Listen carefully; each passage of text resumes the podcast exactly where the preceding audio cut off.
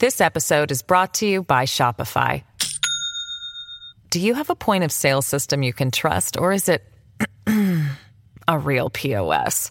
You need Shopify for retail. From accepting payments to managing inventory, Shopify POS has everything you need to sell in person. Go to shopify.com slash system, all lowercase, to take your retail business to the next level today. That's shopify.com slash system. And I look up, and in the doorway is a guy standing there with an assault rifle. A chilling first hand account of the holdup and deadly shootout at a Saanich bank. The heroism of the officers. They ran towards live and active gunfire. And the condition of the most seriously injured. Lytton, one year later. They want new technology and new capability that will help people survive here. How First Nations are fighting to build back better. And who's next for the NDP? I'll obviously be having conversations with my family. The frontrunners in the race to replace John Horgan. You're watching Global BC. This is Global News Hour at 6. Good evening and thanks for joining us. We are learning more tonight about an armed bank robbery in Saanich where two suspects engaged in a fierce gun battle with police. Those two suspects were killed and six officers are recovering from gunshot wounds. Two will face months of recovery. Kylie Stanton is following the story closely for us and spoke to a woman, Kylie, who was in the bank as a hostage at the time, and her story is quite dramatic. Yeah, that's right, Chris. It's hard to imagine what it must have been like those moments inside the bank on Tuesday morning. But a day later, Shelley Fryer tells us she has nothing but gratitude for the officers who she says helped her get out alive. Sat down, and two minutes, not two minutes later, there was an incredible explosion. Just four minutes after her scheduled appointment, Shelley Fryer quietly and desperately reaches for her phone, placing a call no one ever wants to make. There was 22 people being held hostage in the bank by three men in gear and assault rifles. Fryer says she was one of 22 people held hostage inside this BMO on Shelbourne Street Tuesday morning. She was just sitting down with the bank manager when she says two men walked in. And I look up, and in the doorway is a guy standing there with an assault rifle, balaclava, vest, some guards on his legs, just standing there quietly, standing there calm, didn't say really anything at all. The manager held the key out, and then he said, Vault. It would be another 10 to 15 minutes of just quiet. Hostages huddled together, tellers taking cover, some employees hiding in closets out of sheer desperation. You know, frightened to death. There's a poor woman who works there who's pregnant. But then the silence breaks. This vehicle started moving southbound along Shelbourne Street. As it comes to a stop just outside the bank, the gunfire starts. A group of officers come running into the fire, exchanging shots. Two suspects died on scene. Six officers with the Greater Victoria Emergency Response Team suffered gunshot wounds, in some cases, serious. Three officers have been released from hospital after receiving medical care and are now recovering at home with their families. Three officers sustained what were considered life threatening injuries at the time of the incident. These officers remain in hospital following extensive surgeries. While a shelter in place order was lifted for the area Tuesday evening, the scene was held overnight as the bomb squad worked on potential explosive devices inside the suspect's vehicle. Early this afternoon, the explosive devices were transported to Hartland Landfill Facility by EDU and safely destroyed. But the area remains cordoned off to the public, with the coroner on scene and the Independent Investigations Office now taking over, while the communities rally around their departments. And without hesitation, they put their safety and lives on the line with their training and culture so that our residents weren't harmed. So later on today at nine o'clock, Mayor helps. There's likely no one more grateful than those who managed to get out alive. Fryer, who is still processing what happened, is just letting the emotions take over. My tears are for the bravery that they're going to get up and do it again today. They ran to the gunfire. People run away from gunfire.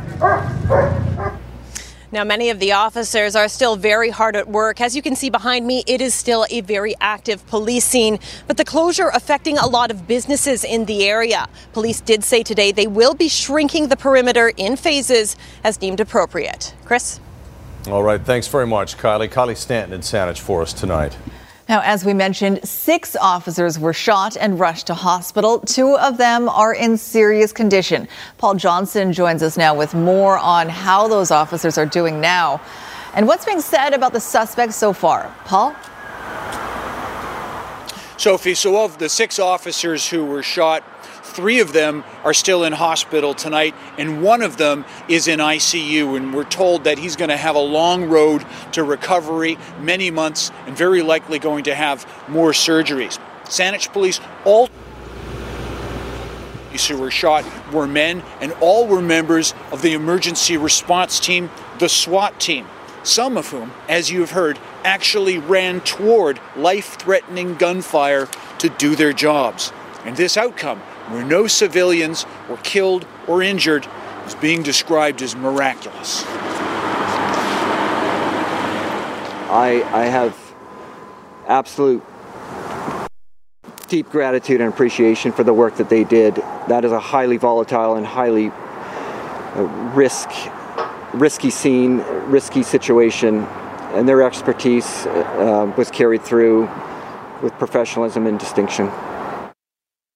All right, Paul, uh, Kylie had mentioned in her story the community is rallying for the officers. You're at the Saanich Police Department this evening. What's going on there? Well, we've seen some of that support here just in the past couple of hours that we've been hanging out here. This is where they had the news briefing today, and people have been showing up and dropping off flowers and plants. And there is a small collection of them just behind us here, right outside the front doors to the police station. It's worth noting that a really remarkable part of this story is that if you look at this in the context of the tragedy of gun violence in North America over the past 20 years or so, this was a situation where they were able to get this SWAT team with the training that was necessary and the skills and the tools they have where they were needed at the right time, very likely saving lives.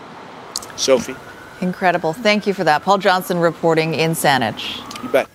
Residents of the town of Lytton are about to mark the anniversary of the day their community disappeared. One year ago tomorrow, a wildfire swept through, killing two people and destroying 90% of the town. As Emad Agahi reports, the nearby First Nation was also leveled and is also facing a long rebuild.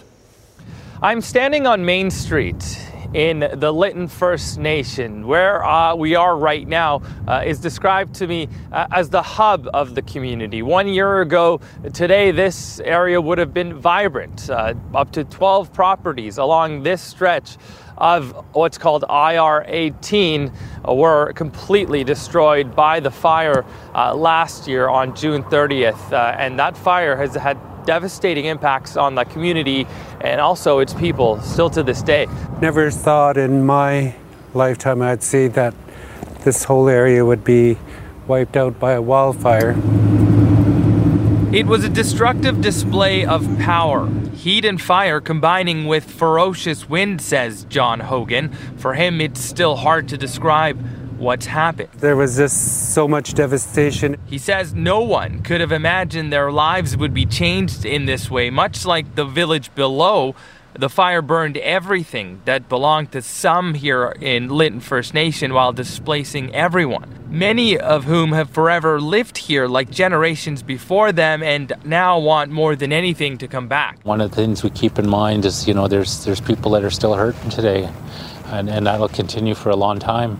And uh, the, the best thing that we can do is just continue pushing forward for them. All of more than a, a dozen properties on this street have been cleared of debris, but there is still nothing indicating a, rebuild here uh, right at this moment. Uh, the community, uh, Lytton First Nation, has been able to offer 39 of its members temporary housing units to be able to come back, but there are many more which won't have that option for the foreseeable future. Emad Agahi, Global News. Well, starting today, Save Old Growth protesters say they will not be blocking highway traffic any longer. Instead, they will focus on other tactics. For more on this, let's bring in our Keith Baldrey. Keith, it's obviously good news for the drivers who've been dealing with the mm-hmm. headaches those blockades caused for uh, weeks and even months now. But what do we know of what the new strategy might be?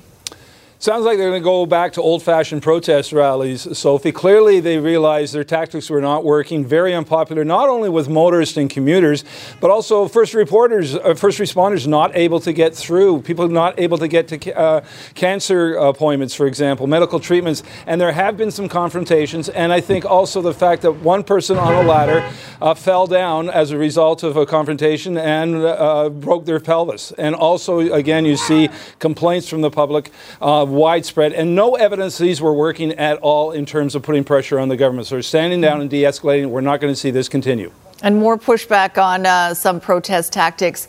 Keith, we uh, have heard that three First Nations on Vancouver Island have ordered mm. logging protesters there to dismantle their camp in the Fairy Creek area. That happened last week. Yeah, so again, this is uh, originally in this dispute, the First Nation said, Look, uh, we want to continue our economic activity. Please get off our land. They released a video last week of First Nations leaders, uh, again, calling on these protesters to get off their land. That means we have a right as First Nations people of this traditional territory to decide what happens within it. We're not going to clear cut everything, and the last tree will not be taken we have our own plans and you're disrespecting them. We have a treaty in. So, after originally saying, well, we're talking to elders ourselves, the protesters today began dismantling that protest camp. Again, First Nations making it very clear that they will determine the economic activity or lack of economic uh, activity on their lands, and environmental protesters won't. So, this has implications for other protests we've seen around the province. First Nations now beginning to assert their rights when it comes to determining what happens with lands they consider to be their unceded territory.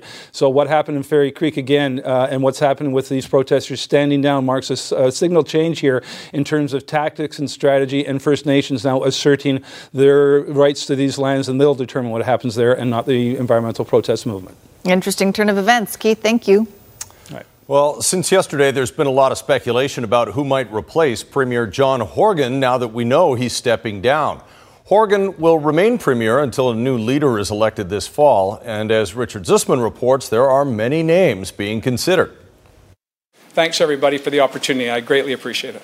A shock to the system. The focus for me and my colleagues is to just uh, to reflect on, on his leadership. A day after the surprise news, John Horgan will be stepping aside as BC Premier in the fall. Members of his cabinet back to work, taking questions as part of what could be a long, drawn out job interview with NDP members making the final hire. I remain focused on delivering for British Columbians.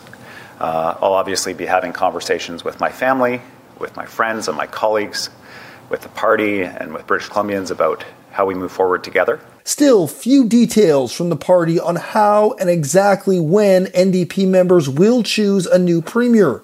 Attorney General David Eby, a clear frontrunner this time around, turning down the opportunity to run back in 2014 when Horgan won.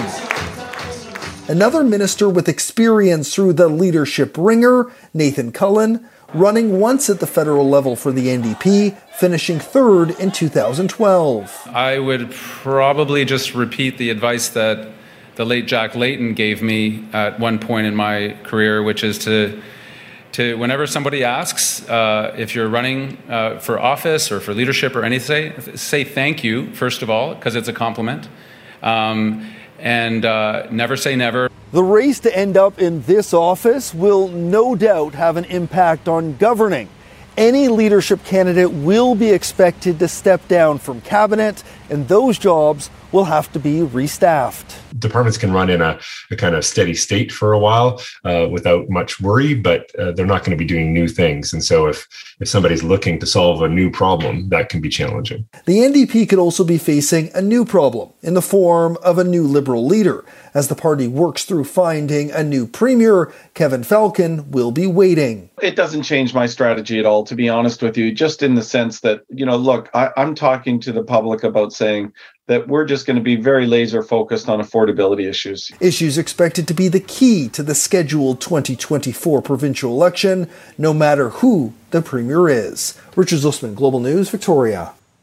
The timeline to get rid of the barge on the beach. And don't worry, you'll still have plenty of time to take a selfie when the stranded vessel will finally be gone coming up. There's a big healing that has to happen, and the earth is in a place of purification right now. An exclusive look at a powerful and haunting new documentary, what producers hope it accomplishes on the path to reconciliation. Later. Also tonight, what an honor for our friend and former anchor Deb Hope, appointed to the Order of Canada. Squire's tribute coming up later. One of the best. Right now, though, for some, it's an eyesore. For others, it's a welcome conversation piece. Love it or hate it, the stranded barge can't stay there forever. And we now have some details about the plan to dismantle it. Grace Ke shows us how it'll affect the use of Stanley Park. Its days at Sunset Beach may finally be numbered. This week, work will begin to remove the barge, but after seven months on the shores, some locals are a little skeptical. They've said so many things. They've tried to take it out three or four times. I've been here when they've had the tugboats trying to take it out and nothing has happened. It's actually gotten closer to shore. I think everybody will believe it when they see it. I think we've heard already a bunch of times that, you know, they're even they have signs up, active salvage operation that's been up for, you know, since it landed here. This week, safety barriers will be going up, followed by site preparation, and then temporary piles will be installed to secure the barge. Vancouver Pile Driving will be in charge of deconstruction. The barge walls and hulls will be removed in sections. A windstorm back in November left the barge stranded at Sunset Beach. Initial efforts to remove it were unsuccessful, and engineers determined that refloating the barge wasn't possible. Was anchored offshore when the gales of November came early. It's been a popular fixture in Vancouver. It's inspired memes, songs, and even this visual effect showing another way to remove the barge. And although some say it may have been a good laugh in the beginning, it's time to go. I'd be glad to see it gone. I don't think it's a, I think it's just an eyesore now. It has been kind of a fun meme for the, the city. Um, people, a lot of people have sort of rallied around it, but I think ultimately it should, it should go away. the, the fun has been had, I think. I hate it. I hate it so much. Yes, hard anti-barger. Sections will be loaded onto support barges and hauled away by sea to be recycled. Deconstruction will take 12 to 15 weeks. The seawall will stay open during this time and there will be no impact to parking or traffic. The barge owner, Sentry Marine Towing, is responsible for all costs. Grace Ke, Global News. A hard anti-barger. See those every day. Also uh, coming up, noisy neighbors. Just really being patient and headphones really goes a long way. What are your rights if the people you share walls with are too loud? Consumer Matters investigates. And good, job, good girl. Mama. The amazing story of an abandoned dog who led SPCA to her new litter. Still dealing with a bit of leftover volume here for eastbound traffic on Highway 1 through the Burnaby Lake stretch with congestion at merge points like Willingdon and Kensington. Get best in class protection and savings with BCAA Insurance. Learn more at bcaa.com. I'm Trish Jewison in the Global Traffic Center.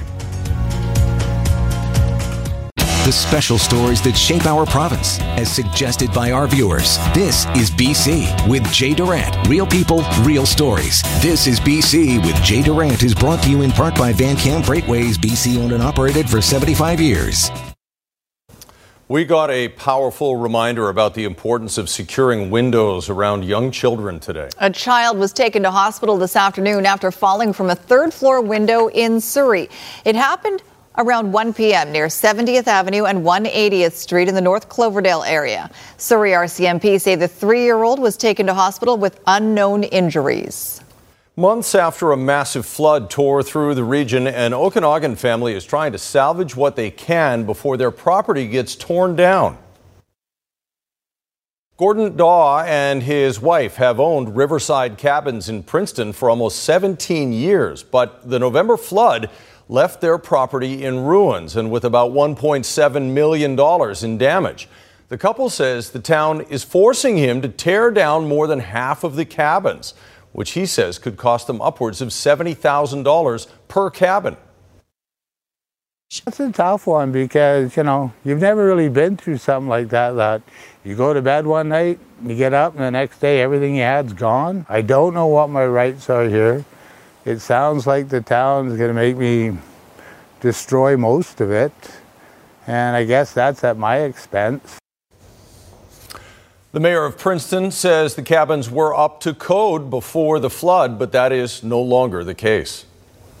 Well, noise from neighbors is just a normal part of condo life, but things can turn ugly quickly. If it does become a real nuisance, what support should you expect from your strata? Consumer Matters reporter Anne Drewa has been looking into this topic. Anne. Thanks, Chris. As one legal expert told me, noise is in the ear of the beholder, which means finding a resolution to a noisy neighbor isn't easy.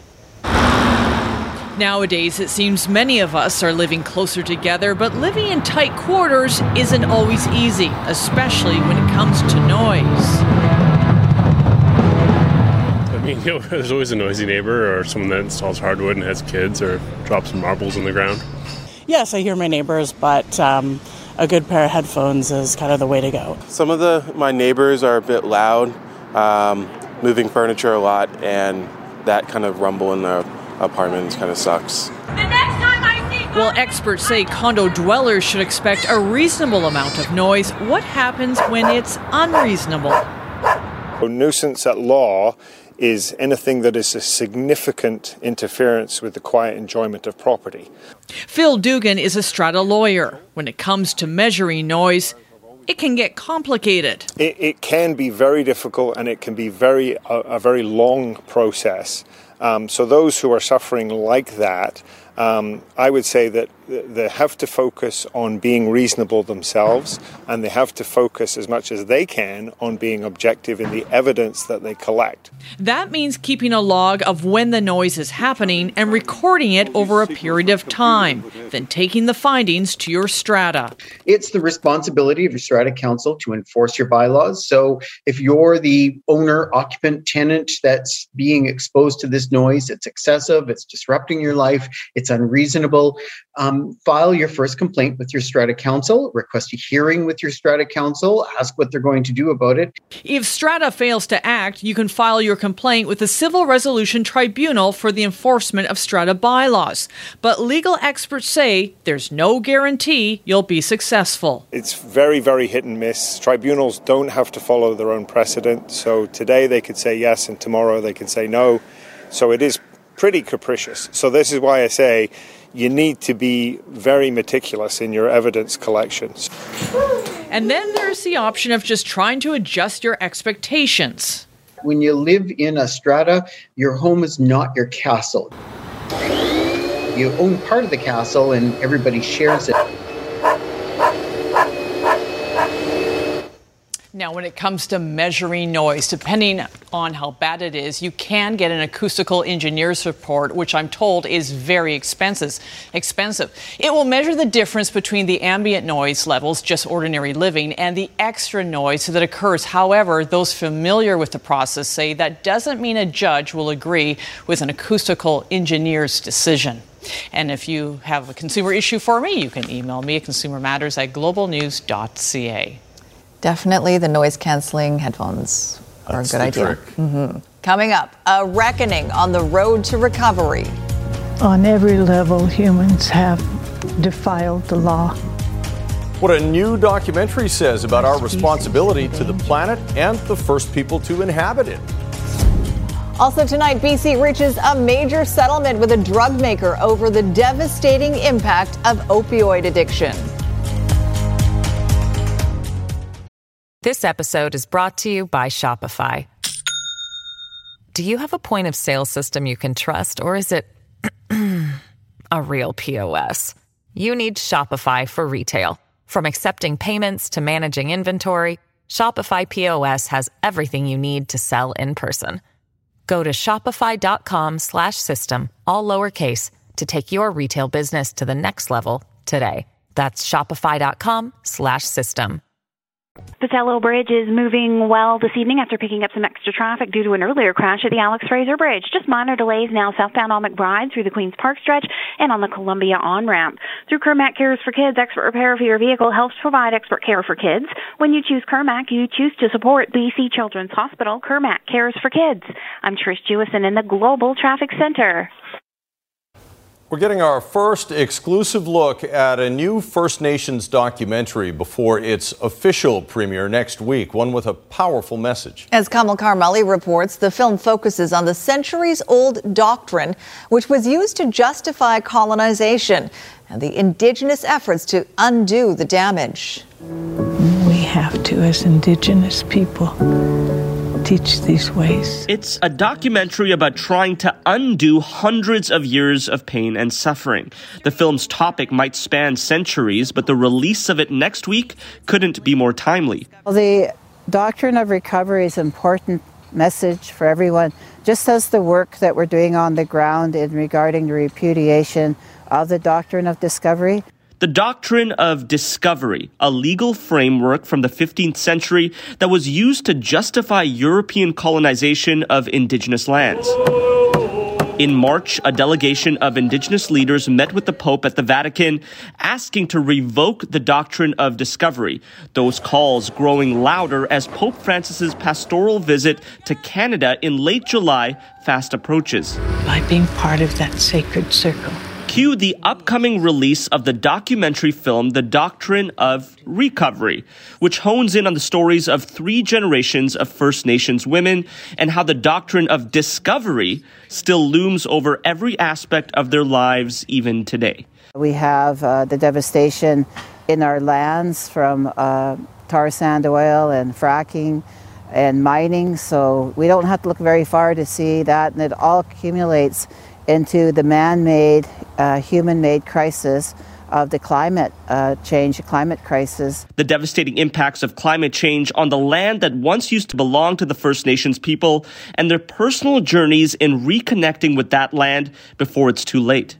I think going into the areas where lots of the natural laws are still in place, where the rivers are still flowing clean, um, gave a sense of uh, gratitude and thankfulness and the emotional impact of being present in a place that still has health. Doctrine of uh, recovery is showing people how the path forward can be, what we need to do inherently, and what we are all responsible for. The film will premiere at the Vancouver Convention Center on Tuesday at the Assembly of First Nations Annual General Assembly. Kamil Karamali, Global News. Now to the opioid crisis in BC, where a major landmark settlement has been reached in a class, uh, class action suit targeting big pharmaceutical companies for pushing the addictive painkillers. Purdue Pharma has agreed to pay $150 million, but as Aaron McArthur reports, Harm reduction advocates say the sum is inconsequential. The deaths are staggering. Since 2016, opioids responsible for more than 27,000 lost lives across the country.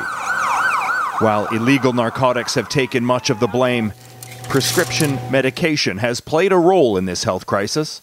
BC's Attorney General announcing an historic settlement with one of the pharmaceutical companies responsible. I can announce that we reached a $150 million settlement with Purdue Pharma Canada. The settlement has yet to be approved by the courts, and the provincial and territorial governments still have to determine where that money will be divided. The BC government has promised to use its portion directly on related healthcare services. We know the settlement will not make up for the lives lost, the terrible loss ones in our communities. So our government remains steadfast in its commitment to end the public health emergency. The BC government launched the class action suit in the fall of 2018 against dozens of manufacturers, distributors, and consultants for opioid products. At the time, the initial number thrown around was in the tens of billions of dollars in healthcare costs.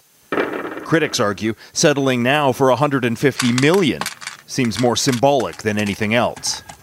150 million, it's it's really a drop in the bucket.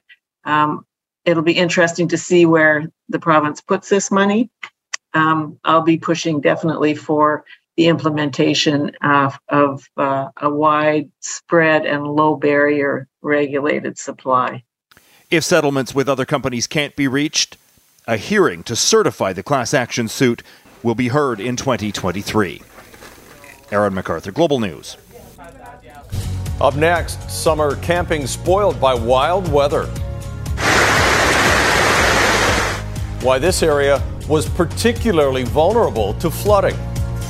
And lead the way how an SPCA investigation investigator rather found a litter, litter of pups deep in the bush. Residents in Monte Lake are in cleanup mode today after heavy rain and hail turned their campsite into a river on Tuesday. Dramatic video of muddy water roaring through, carrying sediment, rocks, lawn furniture, even pets away. It's another blow to the community after a major wildfire swept through last year, and those living here say more needs to be done to assess the future risk. We're just looking for some support, hopefully, and some professionals to come in and see what kind of uh, you know damage has been done up there and, and, what we're up against. And this is happening all up and down the, the lake here where the fire has been. It was flowing uh, probably about 10 inches deep down the whole hillside. It, it was pretty torrential rain. I haven't seen it rain that hard ever. The Thompson Nicola Regional District says it's working with the province to try to get a more specific report about that area in particular and to understand what the issues are and to help homeowners or campers to prepare in advance. All right, let's bring in senior meteorologist Kristi Gordon with a look at our forecast. Another gray, blah kind of June day, uh, Kristi, but definitely when you think of where we were this time last year, it's, uh, it's not bad at all.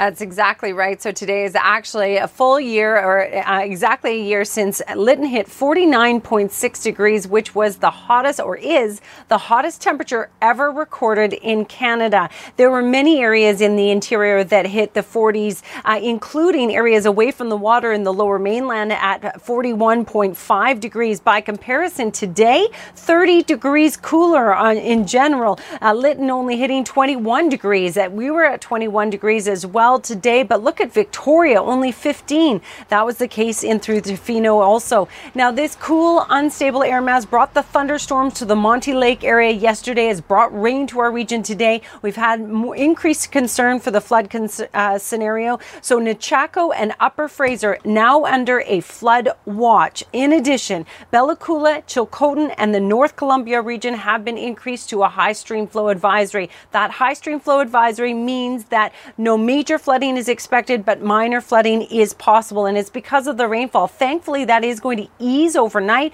Mostly sunny skies tomorrow, but tomorrow afternoon, we do have a risk of isolated thunderstorms once again. They won't be as major as what we saw on Tuesday, but still, pockets of heavy precipitation are still possible. And because the rivers are at capacity full in many areas, that still could impact a few regions. For our area, though, sunshine. Highs will range from 21 to 20. 25 degrees. Your Canada Day also looking sunny and warm, and Saturday also. I've put in a slight chance of showers on Sunday. That's still days away, so keep tuning back in. At the very least, we've got three days of sunshine on the way. Here's tonight's Centra Windows weather window coming to you from Salmon Arm. This was from last night, Tuesday night's thunderstorms that rolled across many areas in the interior. Thanks to Lori for that.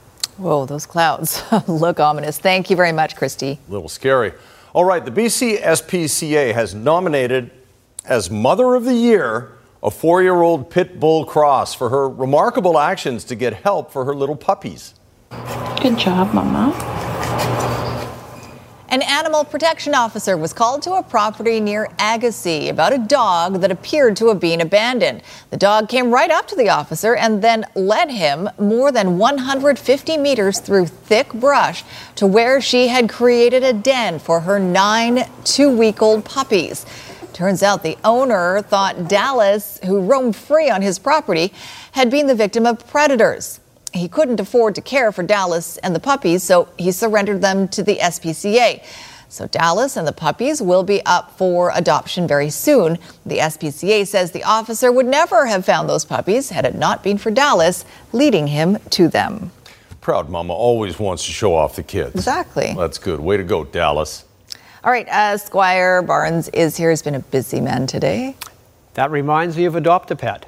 It does, yes, yeah. it does. Which was started by the great Deb Hope. And I know you'll talk about her in just a moment. But uh, coming up on sports, we'll talk about the BC Lions, who have a big road game tomorrow in Ottawa. Great start to the Lions season. Two huge wins at home. Let's see if they can do it on the road. Speaking of road and home, the Whitecaps are home, and they've been very good at BC Place this year.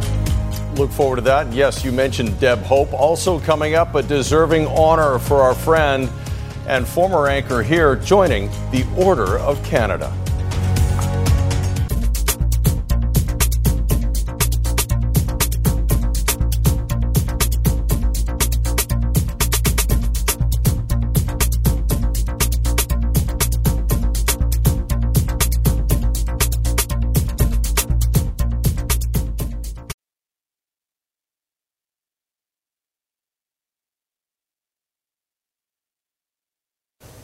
The microphone's been applied, the cords have been tucked in, wires ready to go. Cord seemed extra long today for some reason. I don't know why that is, but okay, it's all tucked in. You can't see it now. No, you can't. The uh, BC Lions are off to Ottawa for a game against the Red Blacks tomorrow night. Now, the Lions have been the talk of the Canadian Football League with the way they have started this season. And of course, the guy getting most of the attention for this start is quarterback Nathan Rourke for good reason. But it should be pointed out his offensive line has been at its best in front of him. In fact, the whole team around Nathan Rourke has been playing at a very high level. During their first two games, the BC Lions offense looks to have found all the cheat codes to a CFL video game. They have scored 103 points in those two games. But what is lost in all of that offensive brilliance is the defense has allowed only 18 points in two games. Set again, pushes ahead again, and he is stopped again. that goal line stand in the, in the first quarter was such a big turning point in terms of momentum. And and uh, after driving all the way down that's uh, got to be tough as an offense to regroup right? So um, really kept the talented offense in check and and we get, kept giving giving us the, the ball back in good situations. Which meant more time for Nathan Rourke and his numerous weapons to pile up the score on the Argos despite coming off a bye week. Yeah, our guys are consistent. I give our players credit uh, from the beginning of training camp, just the way they conduct themselves in practice and how they've shown up for two games so far. Um, they're they're very consistent in their work ethic and their approach, and uh, um, you know, we're obviously we're hoping that pays off. So now that the Lions have shown they can play just as well off a bye week as they did on opening night against Edmonton, they now have to prove they can play well on the road in Ottawa only five days after that win against Toronto. it's definitely not um, the easiest uh, cards that we've been dealt, but um, great teams find a way, and we have had a little adversity to this point, um, which you know nothing to take away from us. I think we've de- we've dealt with what we've been given well, and that Ottawa's a tough place to play. They got a very passionate fan base over there, so. Uh, with the time constraints and with all those things that I mentioned, you know, it's going to be tough for us. Um, but uh, you know, full confidence that we can do it. We're gonna have to play well, no matter who we play in this league. We have to play well to beat them. But Ottawa looks like a good, uh, good football team to me, so we'll definitely have our hands full. Well, here's a trade that's going to get the Canucks' attention and a lot of other teams in the NHL. Kevin Fiala dealt from Minnesota to LA because of salary cap issues. The uh, Wild will get back a first round pick this year, and Brock Faber, who actually is not a bad prospect on defense, but Fiala was just over a point a game guy in the regular season for Minnesota this past year. Not very good in the playoffs, mind you, but he will apparently get a seven year contract with the Kings worth around $7.8 million. Tonight was the Memorial Cup final. Saint John Sea Dogs, the home team, against the Hamilton Bulldogs. Dogs against dogs. And it was mainly all Saint John. Vincent Sevigny and the kids from the Quebec League doing a number on Hamilton. William Dufour had a great tournament. He makes it 4 1 here. And for the second time in their history, the first time they won it was 2011, Saint John is the best team in junior hockey in Canada. Remember, they didn't have a tournament the last two years because of COVID. The new turf at BC Place is very friendly to the home teams. The BC Lions are 2 0 on it, and the Whitecaps have only lost once at BC Place in 10 games this year. Saturday, the Whitecaps are home again to the LAFC. Vanni Sartini feels one of the reasons his team has been so good on the home turf is the fans. Our fans feed us during the game and they, they help us in these uh, tough moments that can happen. I I give you an example. Uh, the game against Salt Lake a few weeks ago, uh, we were 1 1. There were the other team probably were better than us for 10 15 minutes. And I thought that if we were away, we couldn't bounce back and, and win the game. We won the game because of the fact that we felt the energy also of the people around us. So uh, we need to. Uh, we need them, so hopefully they're going to respond uh, with with high numbers in the, um, uh, next Saturday the following Friday against uh, against Minnesota, and uh, let me do some marketing here even for the final on uh, on July 26. okay, we'll let you do some marketing. Uh, Novak Djokovic, uh, number one seed in the men's side, a winner today at Wimbledon. All right, thanks very much, Squire. An icon of BCTV joins a very esteemed group. Top honors for our Deb Hope next. All right, just before we wrap things up, Jordan Armstrong is standing by with a preview of what's coming up on Global News at 11. Jordan. Chris, Air Canada has just announced that it is cutting a whole bunch of flights in July and August. Dozens of round trips will be dropped from the schedule each day. In an email, the airline's president says they need to reduce passenger volumes to a level the system can handle.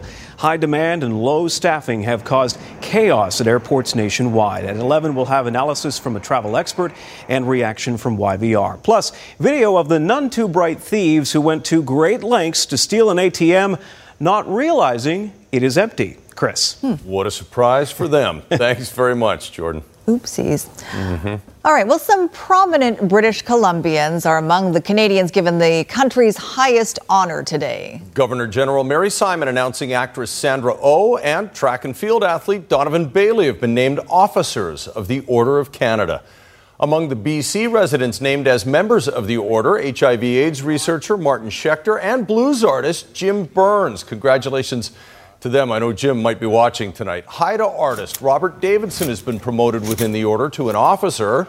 Also honored is UBC's Paul Dubord, who founded Eyesight International, which performs corneal transplants in underdeveloped countries, and Don Enarson of White Rock who sadly passed away earlier this month for his work toward global tuberculosis control. Congratulations to all of them.